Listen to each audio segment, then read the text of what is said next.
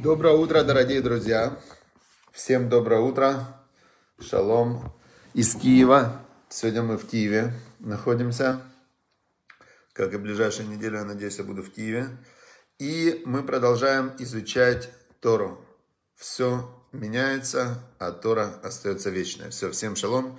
Мирям Малка Маркс нас смотрит. Родственница Карла Маркса, если тебе, наверное. Приятно. Родственница Карла Маркса нас смотрит. Хорошо. Значит, э, двигаемся дальше. Мы выяснили уже, что про Карла Маркса, например, можно говорить лошонара, а про родственницу его нельзя. То есть Карл Маркс, он э, был против Торы, полностью против людей. Такой был прям убийца, можно сказать, да, как э, инициатор убийц, да, то есть он говорил, что все надо забрать и поделить. А его спрашивали, а если они не отдадут, вот эти капиталисты, да, они же думают, что это их фабрики, заводы там. Он говорит, ну, ничего, убьем тогда, и все. Вот, такой был этот Маркс, человек особенный. Хорошо, двигаемся дальше. Значит, а, вот, а, допустим, про Карла Маркса можно говорить лошонара. Про кого-то другого нельзя вообще точно. А про кого-то ты сомневаешься. Вот сегодня мы как раз закон изучаем, как решать проблемы, когда ты сомневаешься, или же э, можно говорить, или нельзя. Вот э, у меня, например, я вам вчера даже уже рассказывал, у меня было вот в шаббат, прям буквально два раза я сказал что-то, и потом очень жалел, что сказал, прямо, э, ну, прям вообще думаю, ну как я мог так сказать? Э, и это было, ну, в общем, очень я прям это не было лошонара как лошонара, а это было, как сказать, вот смотрите, например, как вы считаете, люди, которые вот сейчас, вот э, Гриша Цибульский, например, да, или Наташа Скво, всем доброе утро, да, смотрит нас. Вот, к примеру, вот, или Дамир, э, партнер, например. Вот можно нас назвать, всех участников этого урока, нормальными людьми, или нельзя назвать нормальными людьми? Значит, э, с одной стороны, ну как бы, да, мы же все нормальные люди. А с другой стороны, если, например, какой-нибудь... Э, что такое норма? Норма же это большинство, то есть считается, что норма это большинство. А большинство не смотрит эти уроки, смотрит большинство Comedy Club, однажды в России, э, пусть говорят, смотрит большинство, да? Получается, что норма, дом 2, например, да, что норма это дом 2, а урок Торы это не норма, то есть это ненормальные люди.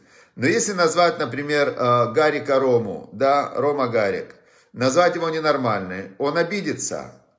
Он скажет, секундочку, я ненормальный, да я самый нормальный. Это является лошонара или нет? С одной стороны, это факт, что когда есть там 1%, полпроцента людей, это отклонение от нормы. И это можно назвать словом ненормальный. С другой стороны, на слово ненормальный большинство людей обидится.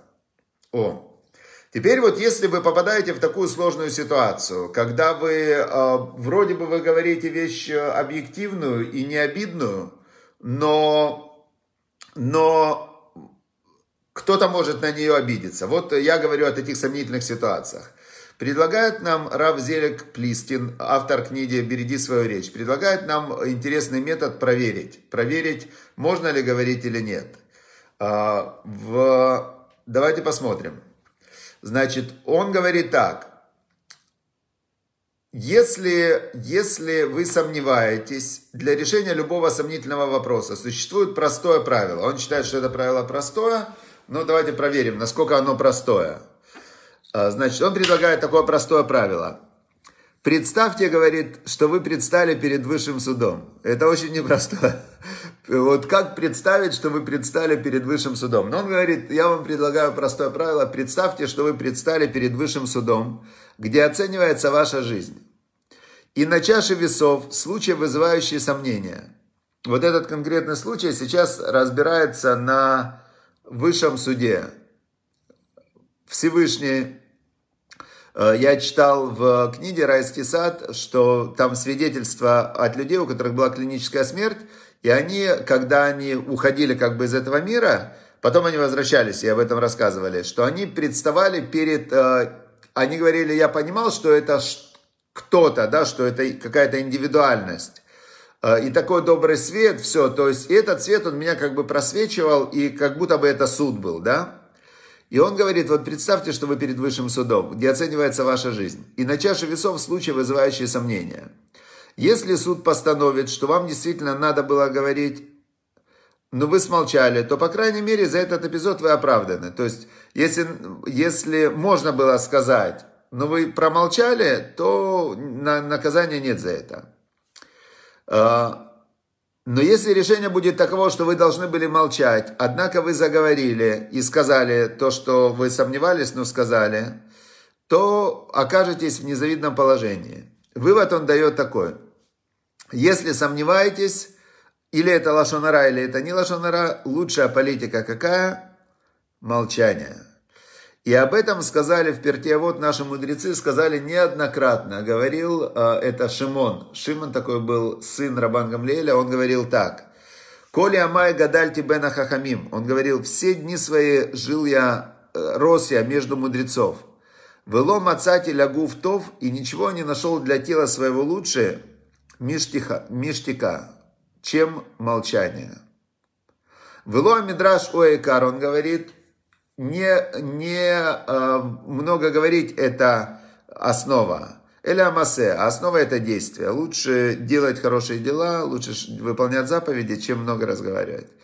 Много царь Соломон говорил на это, а, значит, об этом он говорил очень много, что сейчас сильно Он говорил очень много, в общем, в Мишле, что лучшая стратегия вообще в жизни – это чем больше ты молчишь, тем лучше. И когда ты промолчишь, ты не проиграешь, ты абсолютно тогда ты не нарушишь, не, не обманешь. Не, то есть с помощью речи можно сделать столько, столько нарушений, столько вообще зла, что лучше молчать. Лучше молчать, чем, а, чем много говорить. Это то, что нам советуют Тора и мудрецы. Молчание – золото. Знаете, такая есть поговорка «молчание золото». А, есть известная история, как одна женщина, а, она пришла к психологу, ее муж бил. Представляете, переходил с работы и бил. И психолог ей выслушал ее, говорит, так, давайте сейчас я вам предложу одно специальное средство.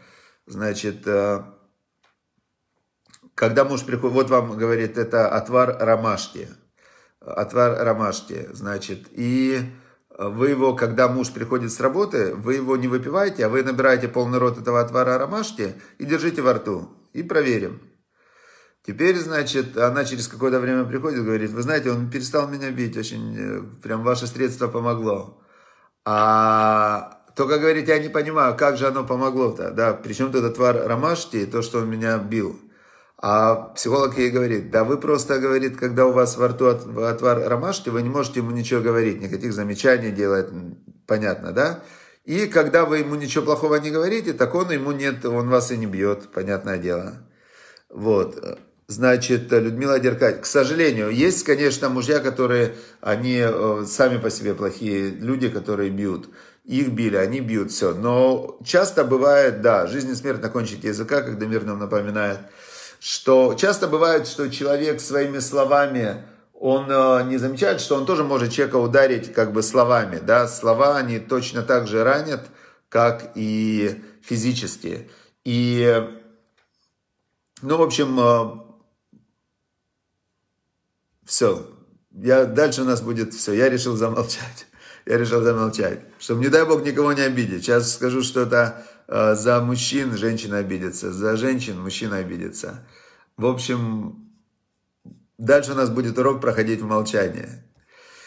Хорошо, теперь, значит, э, все, во всех сомнительных случаях лучше промолчать. Вот все сомнительные случаи лучше промолчать и не говорить, э, потому что, особенно есть люди обидчивые, есть люди мнительные, есть люди... Я, вот вчера, например, у меня конкретно был случай, у меня конкретно был случай. Я решил одному человеку, э, ну, то есть я ему послал какую-то информацию, и потом думаю, чтобы ему облегчить, э, облегчить, там это была фотография, а я решил выписать, чтобы ему не, не приходилось утруждаться, чтобы он э, не выписывал эти цифры с фотографии, там какие-то цифры надо было выписать. Я эти цифры специально отдельно набил. А он мне присылает ответ, типа, ну, ты что считаешь, что я, я не, не догадался, где эти цифры?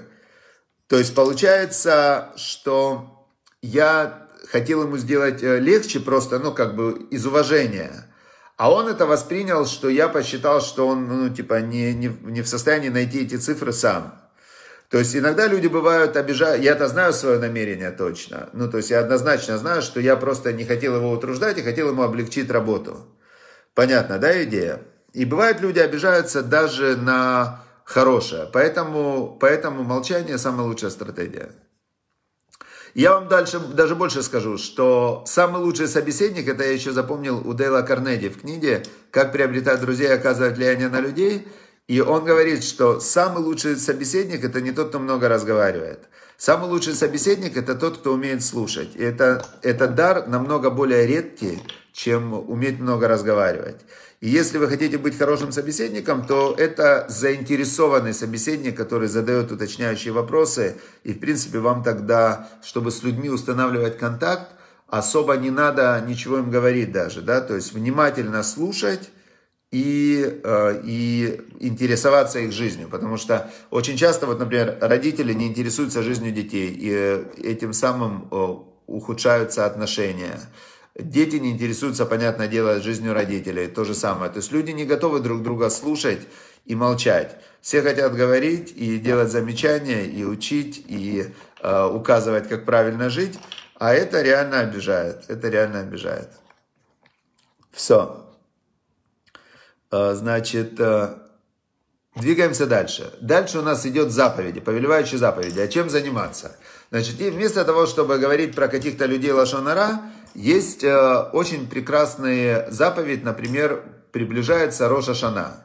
Значит, Роша Шана это начало года, это первое и второе Тишрея празднуется, празднуются, ну, слово праздник – Э, у нас ассоциируются с Новым годом. Но вообще еврейские праздники – это э, специальные тренинги, во время которых производится определенная духовная работа, которая может произвестись только в эти дни. То есть это как некие такие магические дни, когда в определенное время, совершая определенные действия, ты можешь получить э, в духовном плане очень определенный результат.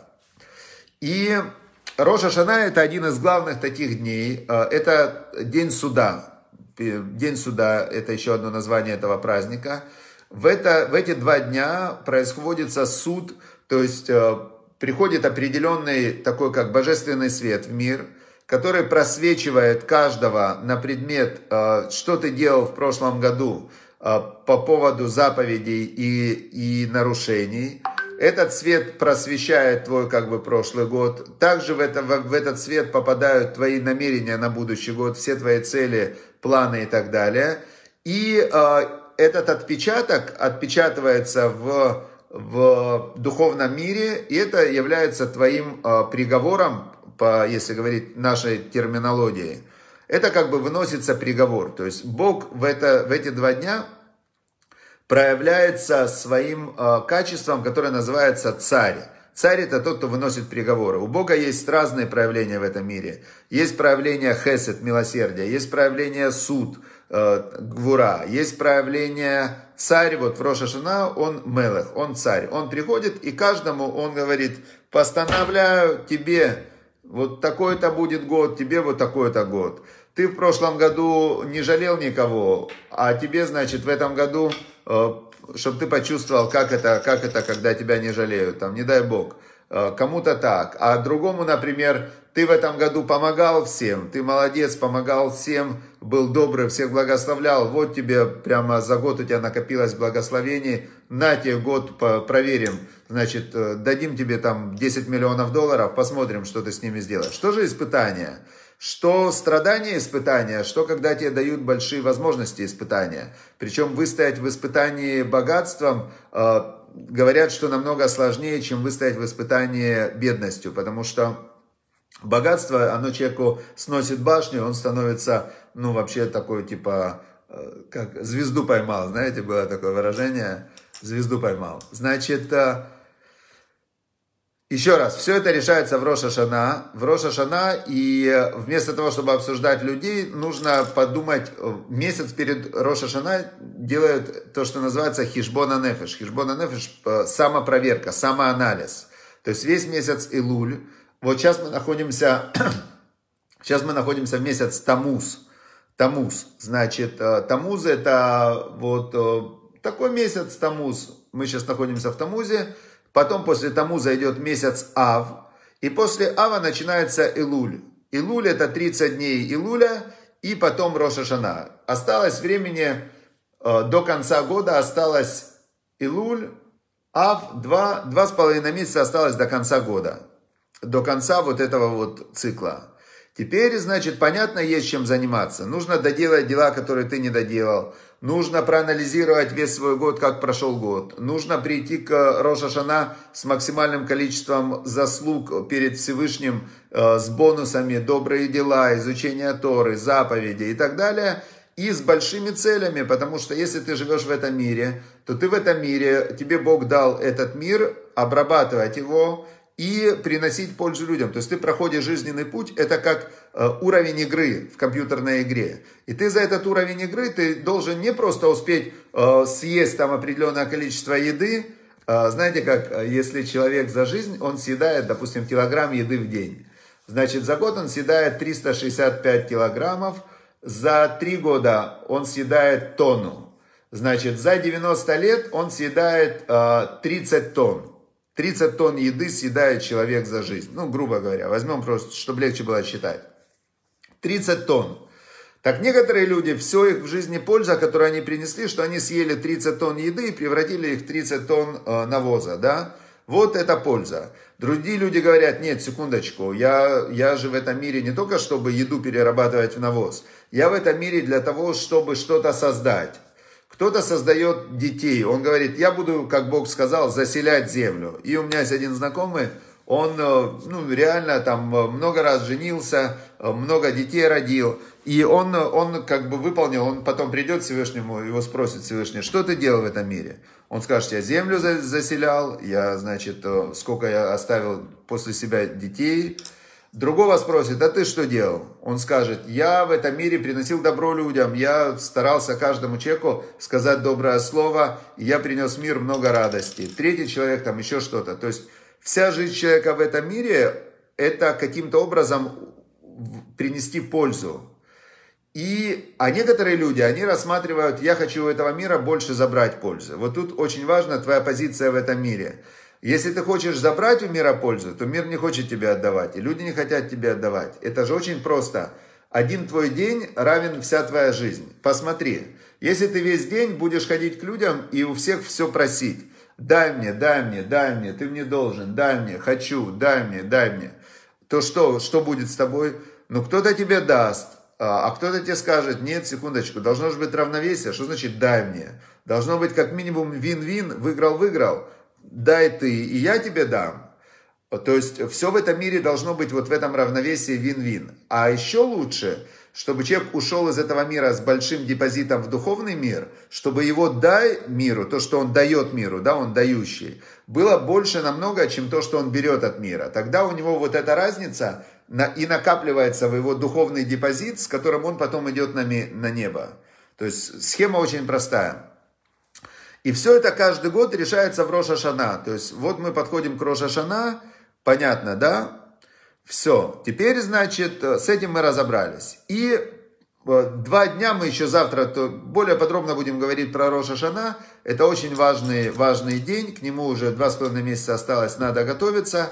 Как все еврейские праздники, для того, чтобы выделить себе пространство для духовной работы – повелевающая заповедь истории, Бог прям конкретно сказал, в эти дни работу делать нельзя. То есть в эти дни нельзя заниматься как раз работой по преобразованию материального мира, а в эти дни надо заниматься только духовной работой. То есть Бог выделил эти дни, и это является повелевающей заповедью. Когда ты просто в эти дни говоришь, Всевышний, я два дня не работаю, все, у меня выделены эти два дня для того, чтобы я отключился и был с тобой – уже это выполнение заповеди, уже это огромная-огромная духовная работа, э, понятно.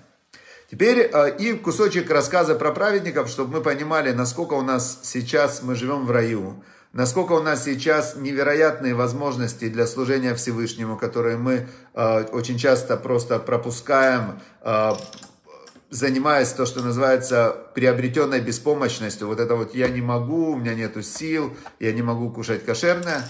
Рассказ про кошерное мясо в довоенное Казани. Рассказывает Равыцкак Зильбер, что в довоенное Казани, 37 год, в 30-е годы в ларьке на Казанском рынке торговал мясом э, мясник Залман. Был такой еврей Залман, торговал он мясом. И продавал он мясо, понятное дело, не кошерное, потому что мясник на базаре, какое он мясо будет продавать. И вот он, Равыцка, говорит э, такую вещь. Вдвоем с другом, которого звали Миша Майданчик, мы думали, как же организовать торговлю кошерным мясом. То есть они думали не о себе, себе-то они могли кошерное мясо найти. Но они думали о том, как помочь другим, как принести пользу.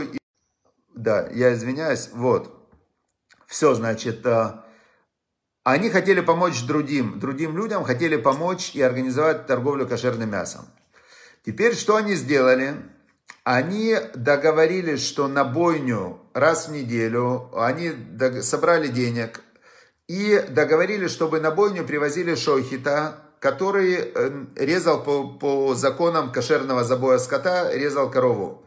Если она была не кошерная, значит кошерная корова это когда ты ее зарезал правильным образом, проверил, и она должна быть полностью здорова. У нее не должно быть никаких повреждений внутренних органов и не должно быть никакой болезни, от которой она могла бы умереть в течение ближайшего года. В этом смысл кошерности, что животное должно быть абсолютно здорово и с правильным способом убито, чтобы оно не страдало. Если это было кошерное, то эту корову тогда отправляли в этот ларек, в этот ларек, и было объявлено, что что это 37 год, что там в такой-то день недели, с такого-то время по такое-то, в этом ларьке будет кошерное мясо. И просто приходили, евреи занимали очередь, покупали это мясо, и э, не евреи тоже покупали, евреи покупали, то, не евреи не знали, что оно кошерное. Интересно, сколько было в Казани в то время, сколько было в Казани в то время э, семей, которые кушали кошерное мясо, на всю Казань было 30 семей, всего лишь 30 семей, которые кушали кошерное мясо. То есть мы видим, что практически среди десятков тысяч евреев, которые жили в Казани, на то время полностью уничтожили религию, были страшные гонения, и потом тоже закрыли, закрыли эту их торговлю. Наша хитрая торговая система продержалась несколько лет. Потом власти откуда-то дознали, что у нас есть кошерное мясо, начали там исследовать, и все это приостановилось все это приостановилось. И он пишет в конце, последняя фраза, «К счастью, обошлось, никого не посадили, но пришлось искать другие пути обеспечивать людей мясом». В этом был весь Равыцкак Зильбер, Зихранот Садик Левраха, то есть он не остановился, когда этот путь перекрыли, а он продолжал искать внимание, как обеспечивать других людей мясом. То есть вся его жизнь была направлена на то, чтобы приносить пользу другим людям, Пользу самую большую он видел в том, чтобы приближать к служению Всевышнему, к выполнению заповедей. И это он видел в этом самую большую ценность и самую большую пользу. И он в этом преуспел, огромную пользу он принес людям. То есть я могу сказать, что вся наша, а, вся наша вот сегодняшняя деятельность, это благодаря тому, что когда-то мне повезло с ним познакомиться, и я понял, насколько это все важно, и насколько, э, насколько важно даже в служении Всевышнему не быть э, только для себя, а все время стараться максимум дать миру пользы. Людям, миру, это самое важное. Все, дорогие друзья, удачи всем и успехов, хорошего прекрасного дня. Хорошего прекрасного дня, удачи, успехов, здоровья, благополучия вам, вашим семьям, вашим близким и э, всему, всем хорошим, добрым людям в мире, чтобы Всевышний давал силы, приносить много пользы. Все, всем пока, удачи, успехов.